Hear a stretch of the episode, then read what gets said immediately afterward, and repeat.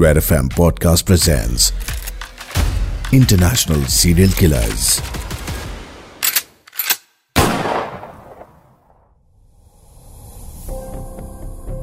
International serial killers में आप सुन रहे हैं पेड्रो लोपेज का केस ये है इस कहानी का चौथा पार्ट अब तक हमने सुना कि पेड्रो लोपेज लड़कियों को अगवा करके, उनका रेप करके, उनका गला घोटने के बाद उन्हें ज़मीन में ज़िंदा दफना देता था।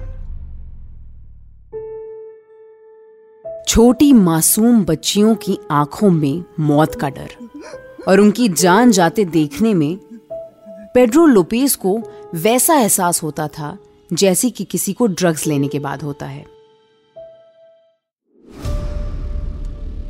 पेड्रो का खुद का बचपन भी सेक्सुअल असोल्ट्स और गरीबी से जूझते हुए बीता था। कार की चोरी में जेल जाने के बाद उसके साथ जेल में भी बलात्कार किया गया। वहीं से उसने मर्डर्स की शुरुआत की। अपने अटैकर्स का गला घोट के उसने अपना बदला पूरा किया। लेकिन बाहर आने के बाद उसने लगभग 300 लड़कियों को अपनी हवस और खून करने के जुनून का शिकार बनाया। लेकिन पेड्रो लोपेस को एक दिन पकड़ लिया गया। इक्वाडोर में कई स्ट्रीट मार्केट्स लगती हैं। 1980 में एक ऐसी ही स्ट्रीट मार्केट में शोरगुल के बीच एक दुकान पर पेड्रो लोपेज अपने लिए रुमाल खरीद रहा था। स्ट्रीट मार्केट्स में भीड़ में अक्सर बच्चों का हाथ माँ बाप से छूट जाता है। याद कीजिए, किसी ऐसे बाज़ार में आप भी गए होंगे, जहाँ इतनी भीड़ थी कि आपका हाथ किसी ने कस के पकड़ा हुआ था। लोग आसपास से जल्दबाजी में कहीं जा रहे हैं। शोर इतना है कि आपको सब सुनाई दे रहा है। लेकिन आपकी आवाज़ किसी को सुनाई नहीं दे रही। कोई भीड़ में से भागता हुआ निकलता है और आपके हाथ से वो हाथ छूट जाता है। वो हाथ जो इस भूखे, भेड़िए जैसी दुनिया में आपका सहारा था। आपको भूख लगती थी तो वो हाथ आपको खाना खिलाता था। तबीयत खराब होती थी तो वो हाथ ख्याल रखता था। और दुनिया सताती थी तो वो हाथ आपको सेफ़ फील करवाता था।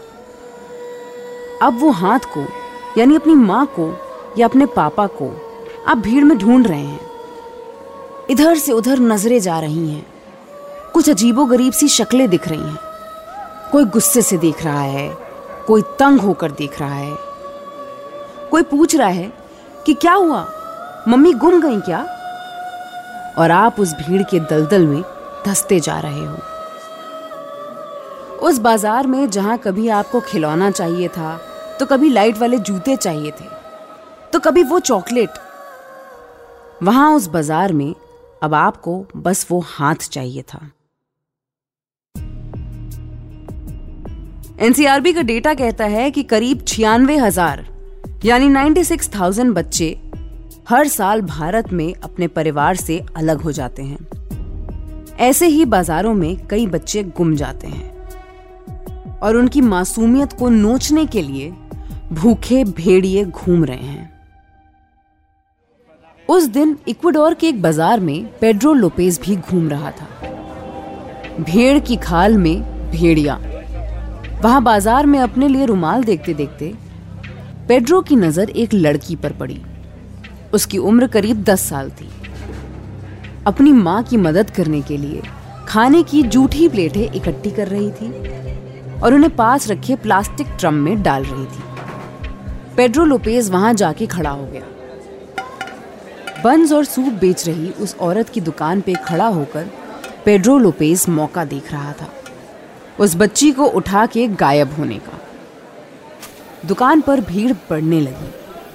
पेड्रो छोटी बच्ची की मदद करने लगा। कोई जूठी प्लेट अगर ड्रम से बाहर गिरती तो पेड्रो फटाफट उसे उठाकर ड्रम में डाल देता था। जब कस्टमर्स इतने ज़्यादा हो गए कि दुकान पे अच्छी खासी भीड़ जमा हो गई तो पेड्रो ने बच्ची को झटके से उठाया और उसे कस के सीने से लगा लिया और उसका मुँह ढक दिया, जिससे वो शोर ना मचा पाए। पेड्रो अभी दुकान से दस कदम ही चला था कि उसने पीछे मुड़ के देखा तो उस बच्ची की माँ भागते हुए उसकी तरफ़ आ रही थी। पेड्रो भागने लगा, लेकिन पास के दुकान वालों ने उसे मिलकर पकड़ लिया और उसके हाथ से बच्ची ने अपना हाथ छुड़ाया और भाग गई। इक्वाडोर की पुलिस को इतने दिन से जिसकी तलाश थी, वो आखिर में पकड़ा गया। लोपेस की अरेस्ट की न्यूज़ आग की तरह फैल गई थी। वो माँ बाप जिनकी बेटियाँ गायब हो गई थीं, वो पुलिस स्टेशन के बाहर जमा हो गए थे।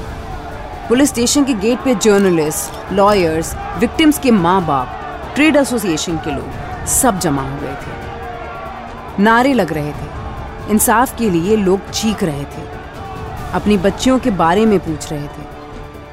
लेकिन पुलिस स्टेशन के अंदर खामोशी थी। पेड्रो लोपेस चुप था। पुलिस उसे जितना इंटेरोगेट कर रही थी, उतना ही वो और खामोश होता जा रहा था। पुलिस की टीम ने हर हथकंडा अपनाया।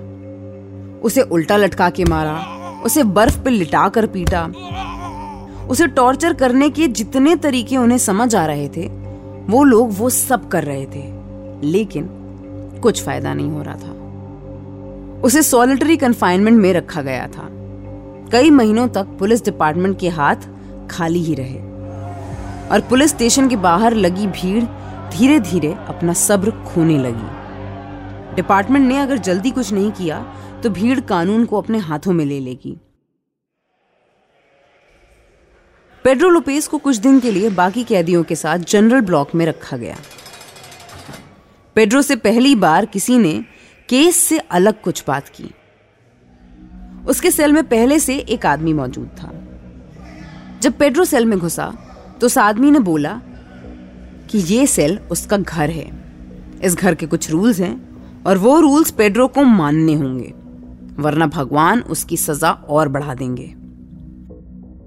पेड्रो सेल में मौजूद उस आदमी के साथ काफ़ी बातें करने लगा। इतने दिनों में पहली बार उसे लगा कि कोई उससे नॉर्मल तरीके से बात कर रहा है।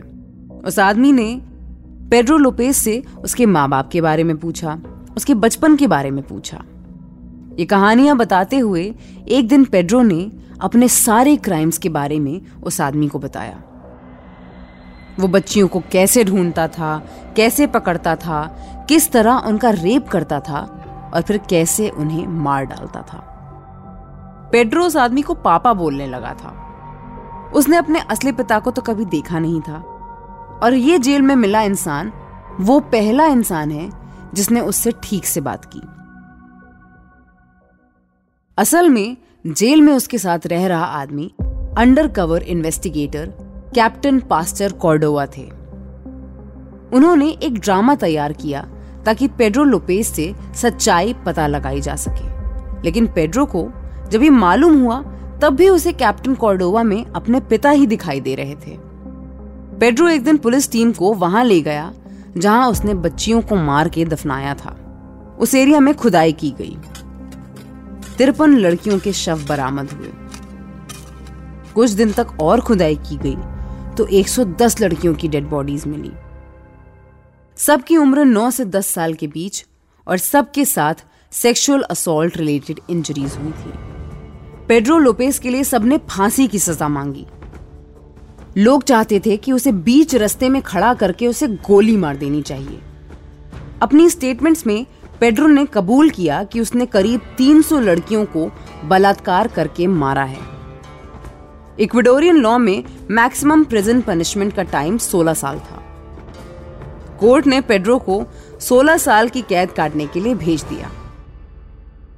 मौका तो नहीं है, लेकिन एक जोक सुनोगे? पेड्रो को 16 साल की जगह 14 साल में ही छोड़ दिया गया। काश जोक होता। लेकिन ये सच है। गुड बिहेवियर के चलते पेड्रो लोपेस को 1994 में रिलीज़ कर दिया गया था। उसे इक्वाडोर से कोलंबिया वापस भेज दिया गया। यहाँ उसे अपनी बाकी की सजा काटनी थी। एक ओवर एंथुजियास्टिक वकील ने पेड्रो का केस रिप्रेजेंट किया और एक जज साहब ने पेड्रो को कोलंबिया के मेंटल हॉस्पिटल में जाने के ऑर्डर्स दिए। उनका मानना था कि पेड्रो दिमागी रूप से बीमार है। साइकेट्रिक हॉस्पिटल ने उसका इलाज किया और चार साल के अंदर ही उसे हॉस्पिटल से रिलीज़ कर दिया। उनके हिसाब से पेड्रो दिमाग से बिल्कुल ठीक है और उसे मेंटल ट्रीटमेंट की ज़रूरत नहीं है। पेड्रो लोपेज को ऑर्डर्स मिले थे कि उसे हर महीने पुलिस स्टेशन आके रिपोर्ट करना है। लेकिन उसने हॉस्पिटल से बाहर आने के बाद कभी भी पुलिस स्टेशन में रिपोर्ट नहीं किया। 2002 में इंटरपोल के ऑफ़िस में एक अरेस्ट वारंट प्रिंट हो रहा था। ये वारंट पेड्रो लुपेज के लिए था। एक मर्डर केस में पुलिस उसे ढूंढ रही थी। पेड्रो लोपेज को जाने देना एक बहुत बड़ी गलती है। जुडिशरी ने अपना काम ठीक से नहीं किया और आज 300 लड़कियों को मारने के बाद ये सीरियल किलर आज़ाद घूम रहा है। दिस इज़ इनसेन ये थॉट अगर ज़्यादा देर दिमाग में रखूँगी तो मैं भी पागल हो जाऊँगी। मार्केट में बच्चों का हाथ अच्छे से पकड़ें, क्योंकि पेड्रो जैसे कई भेड़िए घूम रहे हैं। ये था case serial killer Pedro Lopez का। कैसा लगा ये केस? और आपके क्या थॉट्स हैं इसके बारे में? हमें बताइए at the rate red F podcast के इंस्टाग्राम पेज या at the rate R J Misha official पे मुझे डीएम कीजिए। इस पॉडकास्ट को फॉलो कीजिए और शेयर कीजिए। मिलते हैं किसी और एपिसोड में, किसी और सीरियल किलर की कहानी के साथ। Thank you for listening